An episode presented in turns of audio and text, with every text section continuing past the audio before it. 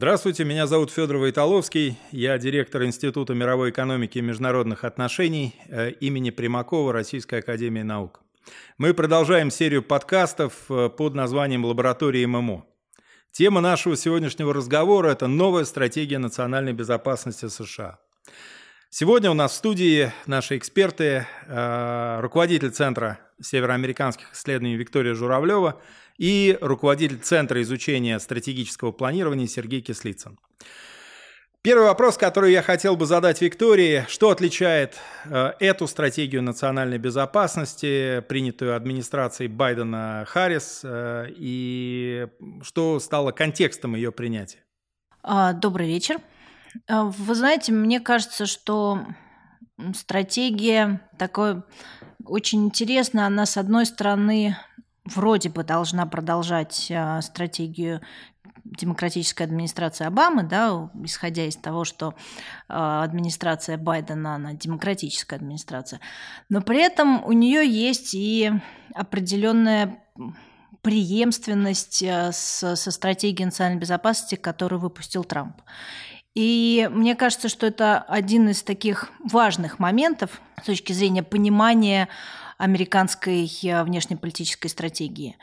Мы последние годы все время говорим, ну, на самом деле, начиная с администрации Трампа, говорим о потере преемственности в Соединенных Штатах о том, что э, радикализм и поляризация партий, власти, общества приводит к тому, что мы не всегда можем предсказать, как Соединенные Штаты будут, будут вести себя на международной арене, потому что э, повестка меняется с каждым новым приходящим президентом. Вот эта вот стратегия, она как раз-таки показывает то, что да, несмотря на все сложности во внутренней политике, в социальной ситуации в стране, внешняя политика остается темой общего компромисса. Внешняя политика остается тем направлением, в котором преемственность сохраняется вне зависимости от а, партийного контроля над администрацией, вне зависимости от такого разрыва идейного между демократами и республиканцами, их видение мира, их видение э, места Соединенных Штатов в этом мире – это та тема, по которой они согласны друг с другом. Конечно же, много нюансов, конечно же, много отличий. И, конечно же, стратегия национальной безопасности Байдена – это не стратегия национальной безопасности Трампа. Но основные линии мы всегда можем провести. Вот я специально провела эксперимент. Взяла несколько, ну, а, последние стратегии национальной безопасности, начиная с Обамы 2010 года. Это Обама 10, Обама 15, а, Трамп 17 и Байден сегодня. И взяла, просто посмотрела, даже распечатала себе оглавление в каждой, в каждой стратегии. Вот а, мне кажется, что, а, ну, вообще, мне всегда казалось, что стратегия национальной безопасности у США это супер а, прикладной инструмент анализа Соединенных Штатов одновременно и мира. Вот он, он помогает увидеть основные тренды в мире, они помогают увидеть, что Соединенные Штаты хотят и будут делать. И мы это всегда можем проследить динамику. Если отталкиваться от глобальных приоритетов Соединенных Штатов, то вот что, э, Сергей, что здесь изменилось, а в чем здесь преемственность? Ну, самый главный момент, который надо отметить, э, это то, что Соединенные Штаты, в принципе, признают, что период, э, длившийся после окончания Холодной войны, подошел к концу. То есть вот этот однополярный момент и какое-то американское лидерство теперь не является таковым. Соединенные Штаты вступают в состояние конфронтации с другими крупными игроками. Ну, в первую очередь, естественно, Китайской Народной Республикой. Это отмечается в стратегии, и, по-моему, важный момент в том, что стратегия теперь абсолютно точно перестраивает американскую внешнюю политику на эту продолжительную, долгую конфронтацию. Как раз в стратегии говорится, что ближайшие 10 10 лет будут решающими для американской внешней политики. Я, правда, полагаю, что они будут решающими для формирования новой системы, в которой будет существовать вообще международное сообщество в 21 веке.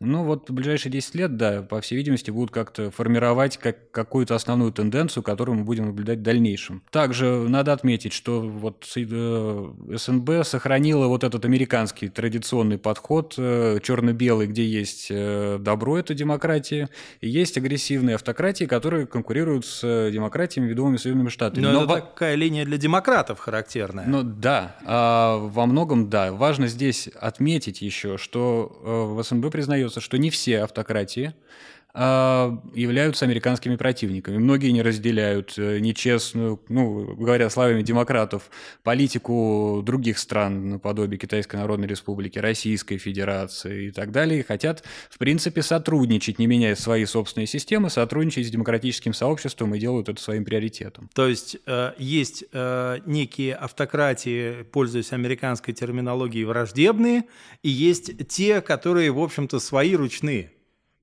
Э, Виктория. А, я бы хотела добавить, мне здесь кажется очень интересно вот про, про автократии. А, я это увидела немножко по-другому, и мне кажется, что это очень важное изменение в стратегии. А, по-моему, Соединенные Штаты максимально расширили мир – который для них дружественен, или мир, с которым они собираются взаимодействовать. То есть если, например, сравнить э, со стратегиями там, даже Обамы, где было очень четкое деление мира по ценностному критерию. А с Трампом, где вообще был малюсенький мирок, с которым Соединенные Штаты готовы были взаимодействовать, то здесь Соединенные Штаты заявляют о своем лидерстве в большом мире.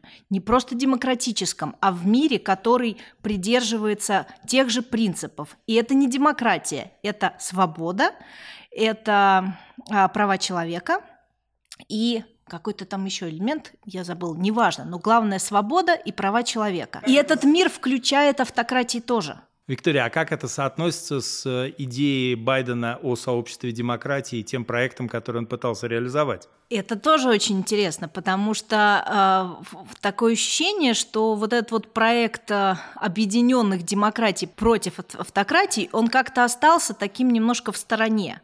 Стратегия его не инкорпорировала, более того, что самое главное, стратегия на нем не построена. То есть вот наше ожидание было после вот этой идеи э, сообщества демократии, что стратегия будет про противостояние демократии, демократического мира, про демократию, про ее защиту. Там есть про защиту демократии. Но тот мир, который Соединенные Штаты собираются строить, он строится не на демократии.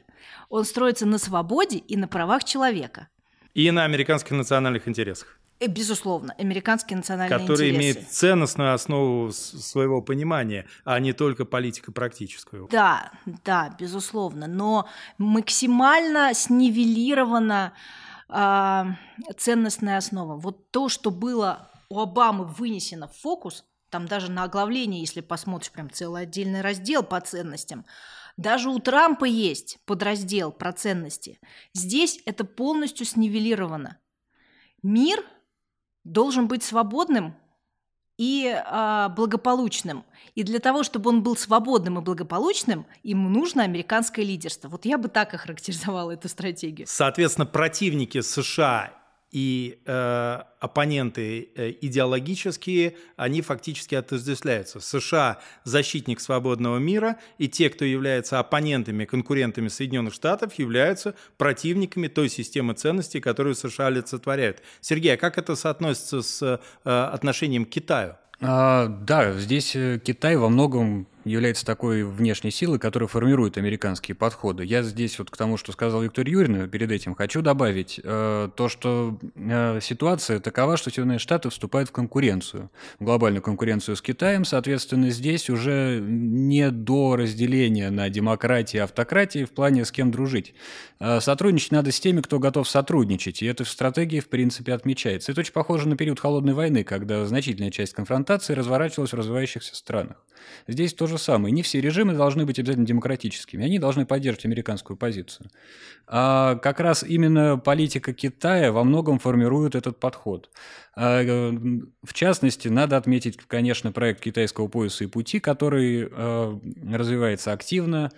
А, насколько я знаю, к 2027 году ожидается, что там будет вложено больше 1 триллиона долларов США, 1 э, и 2, по-моему. Ну, то есть вот значительные цифры, которые Соединенные Штаты не могут, например, сейчас взять и предоставить вот так же да, в течение десятилетия. А предлагают какие-то альтернативы? Да, а, разумеется. Как раз про эти альтернативы написано в стратегии национальной безопасности. В частности, это партнерство, глобальное партнерство по инфраструктуре инвестициям, которое Соединенные Штаты пытаются развивать вместе с группой семи Э, пока оно находится в стадии формирования, но ожидается, что Соединенные Штаты смогут предоставить порядка 200 миллиардов долларов и э, группа семи еще около 400. Того 600 миллиардов за ближайшие пять лет, то есть к 2027 году. Разница в том, э, по сравнению с Китаем, что если Китай э, сам вкладывает средства, сам строит инфраструктуру, при том это инфраструктура реальная, то есть это железные дороги, мосты, это какие-то транспортные хабы, и задействуют там свои китайские компании, то Соединенные Штаты не располагают во многом из-за того, что у них рыночная экономика и Конгресс никогда в жизни не одобрит выделение средств из федерального бюджета на строительство железной дороги, например, где-нибудь в Африке. Соответственно, Соединенные Штаты вынуждены идти путем привлечения частных инвестиций. И это гораздо более длинный путь. Американцы полагают, что он более надежный. Они считают, что вот если Китай тратит деньги и не получит отдачи от своих инвестиций, то Соединенные Штаты сначала пытаются преодолеть суверенные риски, то есть невозврат своих инвестиций, своих инвестиций своих инвесторов из, из развивающихся стран. И после этого э, они смогут туда как-то привлекать какие-то проекты инфраструктурные за счет частных средств и Э, э, в странах с уже трансформированными государственными институтами. То есть, в принципе, мы сталкиваемся с, тем же, с той же самой идеей времен Буша-младшего, что надо менять институты, надо менять режимы, просто делать это теперь по-другому, путем привлечения денег, путем стимулирования экономического, не военно-политического. И тогда, может быть, вот мир отвернется от китайцев, потому что у них э, нечестные, не рыночные практики, как написано в стратегии национальной безопасности, и будет готов принимать американские рыночные Э, ценности, которые вот принесут развитие и так далее. Здесь надо отметить, что партнерство по глобальной инфраструктуре инвестициям подразумевает как раз развитие э, вот, э, что называется мягкой инфраструктуры. То есть это различных госпиталей, школ в развивающихся странах, а, интернета и вообще большой упор делается на развитие цифровой экономики, поскольку строить э, вторую железную дорогу в той же африканской стране, где она уже построена Китаем, не имеет никакого смысла. Соответственно, э, эффективнее развивать цифровую экономику, и это дополнительное средство контроля над теми, кто в ней участвует. То есть это сопутствующие инвестиции, которые предполагаются, что их будут делать частные инвесторы, а Соединенные Штаты как э, гарант, как э, наблюдатель, как надзиратель, если хотите, будут обеспечивать устойчивость э, тех э, политических режимов и их следование определенным процедурам и стандартам для того, чтобы американский инвестор не страдал э, от возможных политических э, рисков и источников дестабилизации. А, совершенно верно. Соединенные Штаты, поскольку они являются крупным, мощным государством, и у них еще и группа семи вместе с ними, они создают платформу которые уже приглашают инвесторов. То есть они налаживают политическую среду, может быть, предлагают какие-то инструменты, э, поскольку здесь э, ожидается привлечение американских э, государственных организаций типа Агентства по содействию мировому развитию, которое будет тратить, естественно, какие-то часть федеральных средств, но будет способствовать вот развитию институтов в этих странах. Сергей, еще один вопрос к вам. А что касается э, приоритетов военных, военно-технологических, военно-политических здесь как расставлены акценты? А, вы знаете, важнейший момент, который я бы отметил, ну, очевидно, что НАТО описывается как структура, которая переживает величайший подъем своей истории, плюс э, к НАТО присоединяются Финляндия и Швеция. А, но важно, что Соединенные Штаты пытаются теперь закрепить в стратегии идею о том, что надо провести такую смычку между НАТО и их э, азиатско-тихоокеанскими партнерами, поскольку очень трудно вообще, в принципе, выманить Европейский Союз на открытую конкуренцию с Китаем, тем более военно-политического характера, нужно сращивать кооперацию между КВОД, НАТО, э, чтобы как-то вот... Э, Аукус? Окус, да, чтобы способствовать вот какому-то такому выстраиванию глобального такого щита вот про американского характера. Но по сути это э, элементы стратегии двойного сдерживания, которая предполагает одновременное сдерживание военно-политическое, э, экономическое, технологическое, сразу двух важнейших конкурентов и оппонентов Соединенных Штатов, Китайской Народной Республики и Российской Федерации. Виктория, а что в стратегии национальной безопасности администрации Байдена говорится про Россию? Ну, я бы вот здесь обратила внимание на язык. А, мне кажется, что Соединенные Штаты очень четко разводят Китай и Россию. И использование одного слова сдерживания, как мы делаем, не совсем корректно с точки зрения данной стратегии. Потому что Соединенные Штаты приним... разрабат... ну, предлагают и собираются использовать, соответственно, а, совершенно две разные стратегии к Китаю и к России и более того, позиционируют Китай и Россию абсолютно по-разному в том мире, в который, который описывается в стратегии. Для Китая это прежде всего Китай позиционируется как конкурент, а, причем Китай прям прописано четко, ни про кого больше так не написали. Это единственная глобальная держава. Они пока еще не назвали ее так, но они пишут, что Китай это единственная держава, которая может стать глобальным конкурентом, единственным глобальным конкурентом Соединенных Штатов, у которого есть и потенциал, и, и желание, и стремление. И, соответственно, Соединенные Штаты должны выстраивать свои отношения с Китаем именно исходя из того, что это глобальный конкурент и единственная глобальная держава, кроме Соединенных Штатов. Язык очень уважительный с Китаем, вот вся вот эта вот часть про Китай, несмотря на критику, несмотря на то, что да, Китай конкурент и нужно, нужно там что-то делать, о нем говорят с очень большим уважением. Вот это вот то, на что обращаешь внимание. То есть понятно, что Соединенные Штаты не собираются с мечом идти на Китай. Нет, они с Китаем собираются взаимодействовать, понимая опасности, какие могут быть связаны. И совершенно другой язык в отношении России. Совершенно другое позиционирование. Россия – это, а, пожалуй, во всей стратегии единственная прописанная угроза. Причем угроза не Соединенным Штатам, а угроза миру. Россия – это угроза стабильности – если мы посмотрим, вспомним прошлые стратегии, где Россию, например, приравнивали, э, ставили в один ряд с Северной Кореей, да, с Ираном, то здесь нету ни Северной Кореи, ни Ирана. Ну, Иран там есть немного в теме, в теме терроризма, но прям совсем, совсем не, не, не, немножко. А здесь основная угроза миру, который собираются строить и строят Соединенные Штаты вместе с Китаем, это Россия, а, которая агрессивная, у которой при этом недостаточно сил на самом деле, но есть очень много амбиций и э, есть неверное управление – то есть неверное представление о том, что Россия может сделать и как она должна это делать. Которое не соответствует американским интересам, американским ценностям и, э, э, э, и может угрожать прежде всего интересам самих Соединенных Штатов, их безопасности, а значит безопасности всего, всего ну мира вот в их понимании. Я как раз отметила, что э, в стратегии не говорится об угрозе России Соединенным Штатам. То есть они очень четко понимают, что Россия для них не угроза. Россия угроза для стабильного мира. И в этом смысле, да, конечно, угрозы для Соединенных Штатов, потому что задача Соединенных Штатов поддерживать стабильный мир. Но прежде всего Россия угроза для мира, который они строят. Вам не кажется, что здесь есть определенное лукавство и расчет э, на э, общение с внешней аудиторией с помощью этого документа? Да, ну, безусловно, потому что любая стратегия – это то, что будет читать внешний мир, а, соответственно, то, что Соединенные Штаты хотят донести до внешнего мира. И этим-то и интересно. Для внешнего мира дается единственный враг – Россия. Несмотря и вот, на... это, вот это вот очень, мне кажется, что очень важно нам это понимать. Миру предлагается только один оппонент – несмотря на то, что именно Россия была и остается единственным государством, которое может физически уничтожить Соединенные Штаты Америки. Да, ну об этом Соединенные Штаты умалчивают в стратегии. Мне просто кажется еще интересно, что а, при этом а, вот они говорят об агрессии России, соответственно, о том, что Россию будут тоже интересное слово использовано, не сдерживать, непривычное для нас, а слово ограничивать.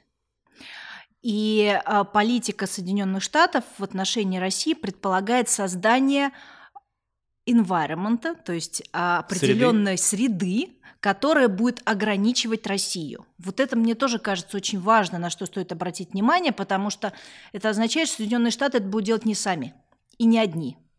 Они это будут делать совместно со своими союзниками, с НАТО, с Европейским Союзом, со всеми остальным миром, который готов с ними сотрудничать в этой тематике, а, в этой теме, и будут создавать сжимающийся сжимающееся кольцо вокруг России. Вот, вот эта картинка складывается из стратегии.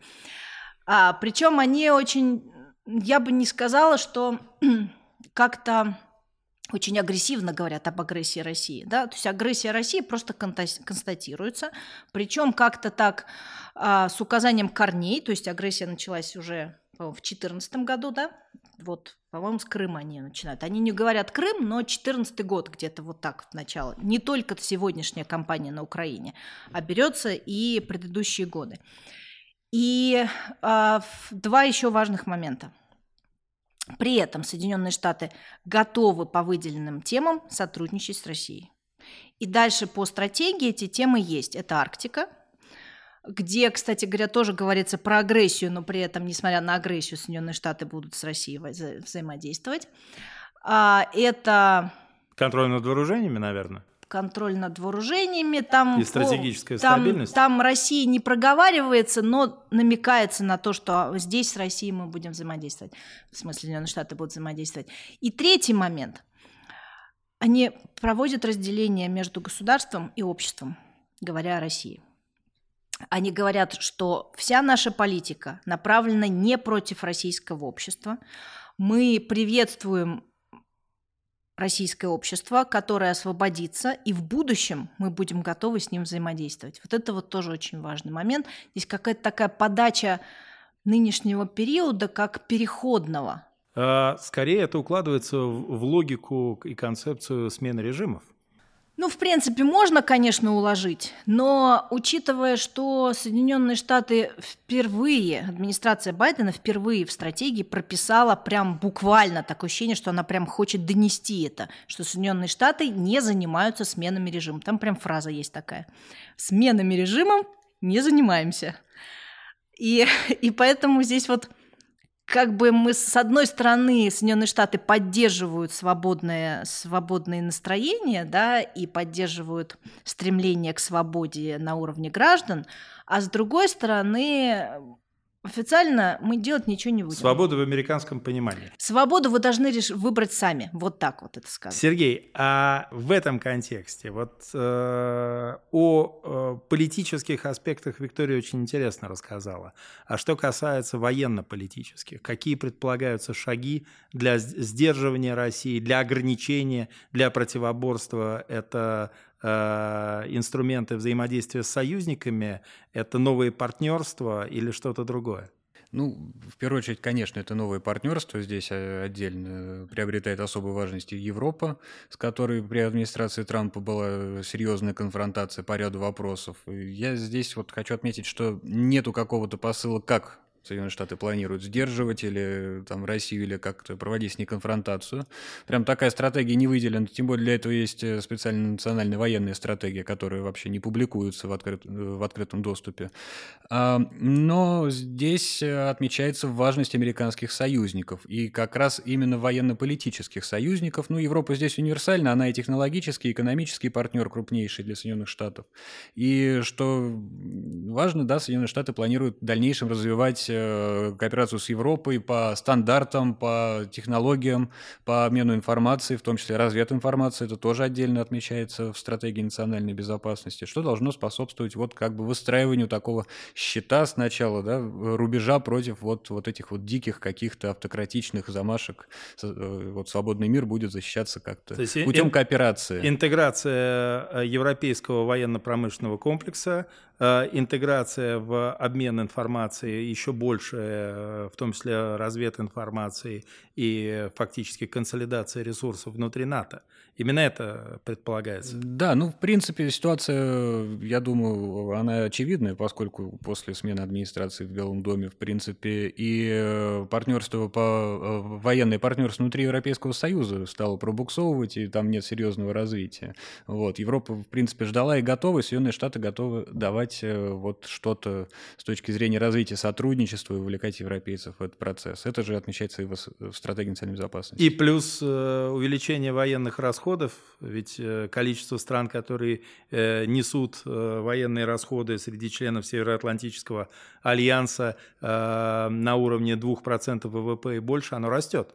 Растет, да. В принципе, наверное, наблюдаем рекордный рост последний год. Вот. Во всяком случае, в планах европейских стран, да, конечно, ожидается значительное наращивание. Сергей, а если говорить о э, Азиатско-Тихоокеанском регионе, то здесь э, старые союзники э, и новые партнеры. Вот вы говорили о Кваде, о четырехстороннем диалоге в сфере безопасности. Но пока ведь это только диалог. Американцы хотят его трансформировать в военно-политический блок или э, с этим есть трудности? А, ну, Разумеется, сам регион отмечен как важнейший для э, Соединенных Штатов и для благополучия американских граждан. Я не сказал бы, что там выстраивается какая-то прям принципиально новая стратегия. Соединенные Штаты продолжат сотрудничать, торговать, э, пытаться повысить э, кооперацию. Естественно, квот важен, хотелось бы оформить его в какой-то военный блок, но пока нет возможности, поскольку там не все страны готовы выходить на такой уровень кооперации, тем более учитывая, что все-таки есть Китай. А отдельно говорится про про Тайвань и про то, что Соединенные Штаты придерживаются политики одного Китая, но в то же время будут гарантировать безопасность Тайваня, и это становится одним из важнейших приоритетов для американской внешней политики в регионе. Ну и точно так же, как свободу мореплавания, судоходства, в частности, через Тайваньский пролив. Виктория, а в том, что касается невоенных аспектов безопасности, вот есть внимание к этим вопросам, к тому, что принято называть глобальным проблемам? Да, на самом деле стратегия очень сфокусирована на глобальных проблемах. Это понятно, это отражение повестки, а, демократической повестки администрации Байдена, в которой и, вну, и в, во внутренней политике очень большой фокус на экологию, на инфраструктуру, на трансформацию, в смысле на, инф, на информационные технологии. То есть вот эти вот три ключевые направления для администрации Обамы, по которым Обама достиг ну, в общем, достаточно серьезного прорыва во взаимодействии с Конгрессом, приняли аж три законопроекта за два года существования демократов в Белом доме. И, в общем-то, стратегия построена как бы так на, на успехе. То есть вот здесь Обама очень четко, в стратегии очень четко показано, что а, демократическая администрация уже добилась определенных успехов в этих направлениях и собирается дальше развивать именно эти направления. В, как внутри страны, развивать технологии, потому что это способ конкуренции с, с Китаем, развивать инфраструктуру, потому что это способ конкуренции с Китаем, а, и а, переходить на новое, новую зеленую повестку, наверное, хотя там нигде это не называется как зеленая повестка, угу. но на новую другое отношение, соотношение а, мира, общества и энергетических ресурсов. То есть вот как-то так, как бы переход на вот эту альтернативную энергетику, он здесь прям вот есть, он здесь прописан. Мир должен перейти на альтернативную энергетику, не только Соединенные Штаты. И Соединенные Штаты будут способствовать тому, чтобы мир перешел на эту альтернативную Зеленая энергетику. повестка, природосбережение. И это природосбережение. И это они считают своим конкурентным преимуществом относительно Китая и относительно России. Не прописывается, что относительно России, но есть некоторые моменты про то, что Россия ведет нечестную борьбу на энергетическом рынке через, ну, то есть использует это как способ инструмента манипуляции.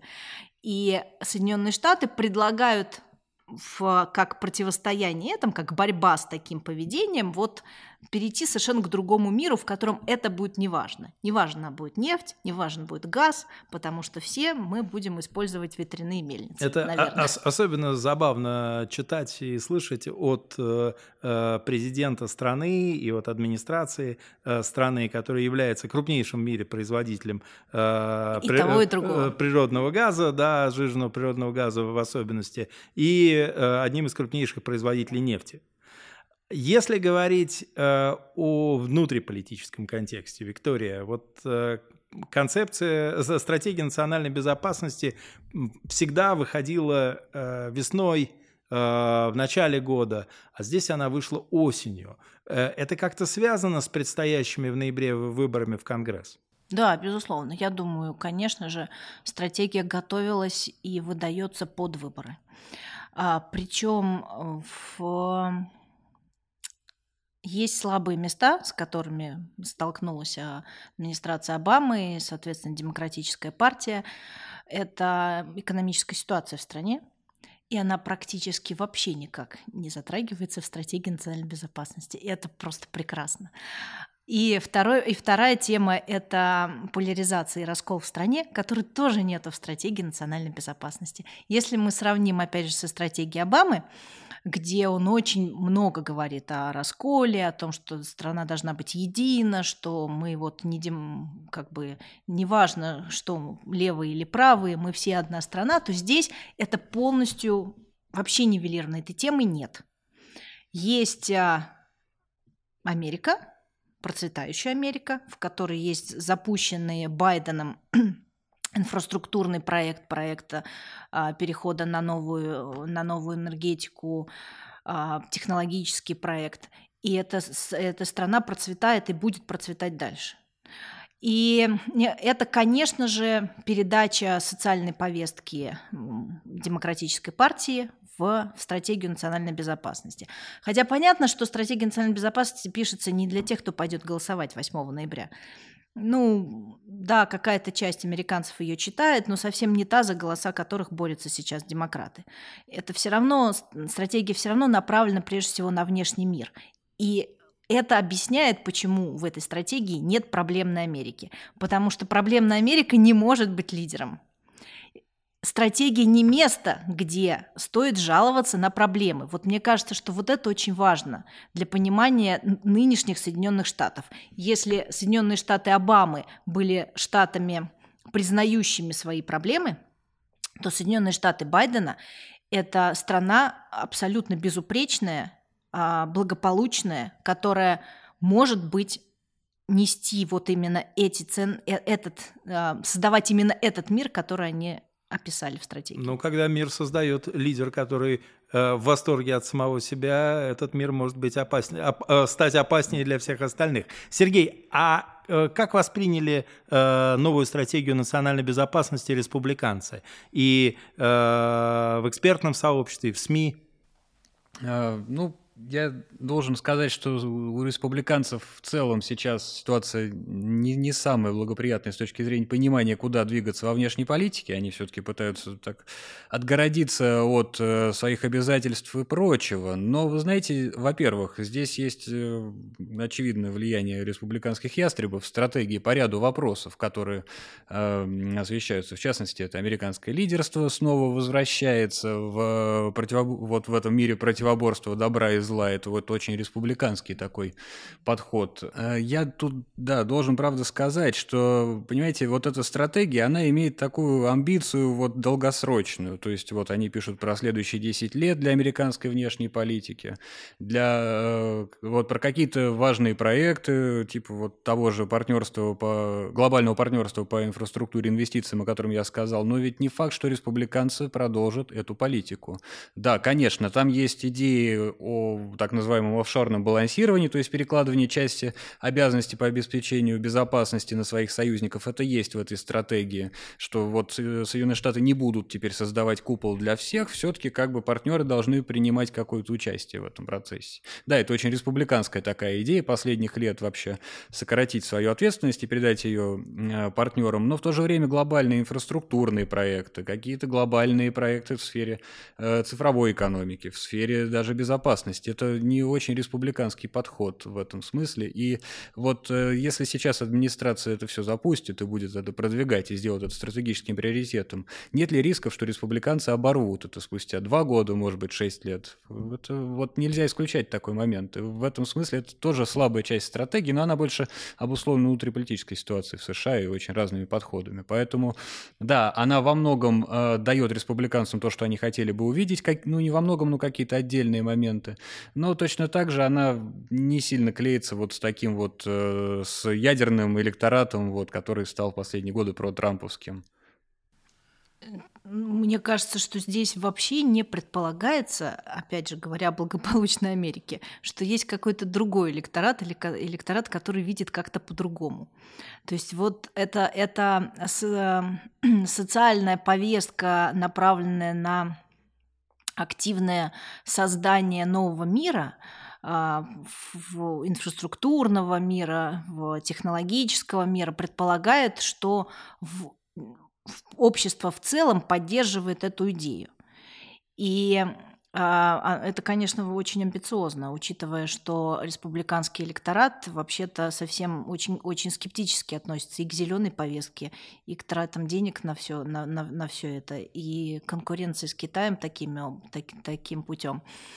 А, то есть я согласна здесь с Сергеем, что Конечно, есть а, моменты, которые отличают демократов и республиканцев, и они видны в стратегии. Если опасаться того, что со смены администрации будет какие-то изменения, то вот есть несколько ключевых, ключевых тем. Одна, одна из них, а, в частности, это очень большая часть и очень большой фокус на то, что Соединенные Штаты все это будут делать совместно со своими союзниками и с международными структурами. Вот это то, чего не было у Трампа, да, от чего Трамп ушел и от чего, в принципе, хотят уйти республиканцы. То есть многосторонность и институционализм. Многосторонность и институционализм. То есть включенность Соединенных Штатов, многосторонние структуры, которые а, в понимании демократов а, помогают американскому лидерству. В понимании республиканцев они ограничивают американское лидерство. Вот это вот, мне кажется, ключевое отличие, которое, соответственно, можно ожидать при смене партийного контроля над Белым домом исчезнет из новой стратегии. Но это все, потому что все-таки мне кажется, что общее представление о том, что э, Соединенные Штаты должны активно наступать на строй этот мир, оно есть и у республиканцев тоже. Ну, возможно, просто каким-то другим способом. Большое спасибо э, за интересный разговор. Сегодня нашими экспертами были Виктория Журавлева и Сергей Кислицын, и мы обсуждали новую стратегию национальной безопасности Соединенных Штатов. Спасибо. До свидания.